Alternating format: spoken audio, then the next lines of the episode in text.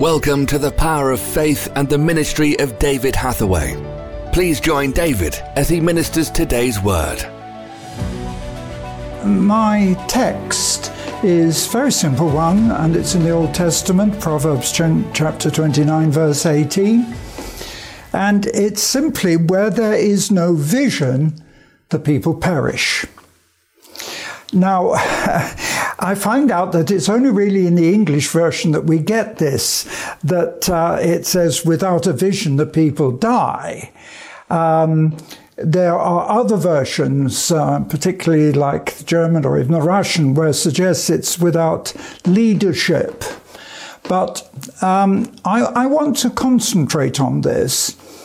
Uh, very interestingly enough, it's only when I'm starting to prepare for this today that um, I realized that uh, when I was a student in the Bible college, I had to preach to the other students in a church in front of a group of young people.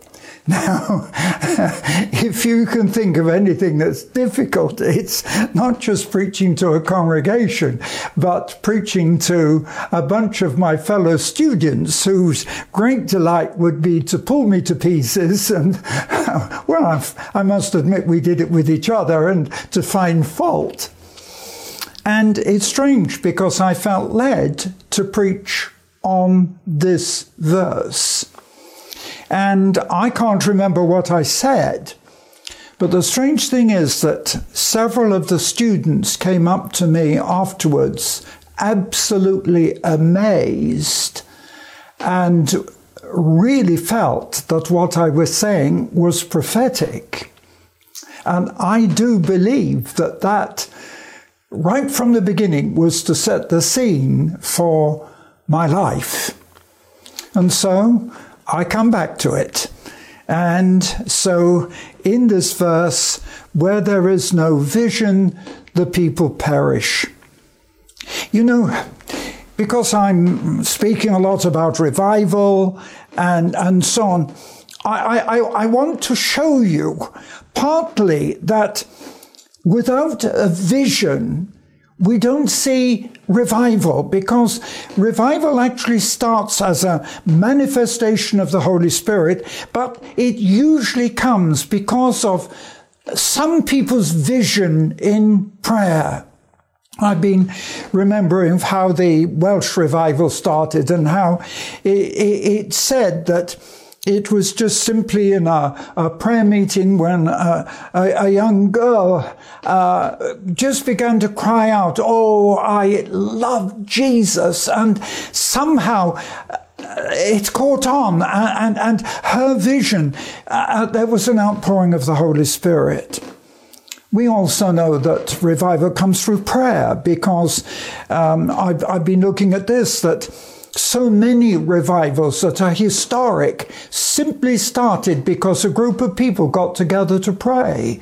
And I do know that in the Welsh revival, one of the most outstanding things was the prayer that was going on. And I remember preaching some years ago in a chapel in, in, in Wales, which was involved in the Welsh revival. And what they said to me was this you could always tell what would happen on the Sunday, because on the Saturday night, the people would go up the mountain to pray.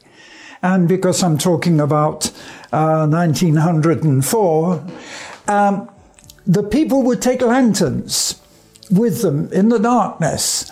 And he said, this man talking to me, he said, you could tell how strong the revival would be in the coming days by how far up the mountain these lanterns were.